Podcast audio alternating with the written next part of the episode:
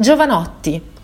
Ha frequentato il liceo Malpighi, il cantautore, rapper e disc jockey italiano, nato il 27 settembre 1966 al secolo Lorenzo Cherubini. Diventa famoso alla fine degli anni Ottanta, lanciato da Claudio Cecchetto. Dalla commistione di rap dei primi successi, tuttavia Giovanotti si discosta ben presto, avvicinandosi gradualmente al modello della world music.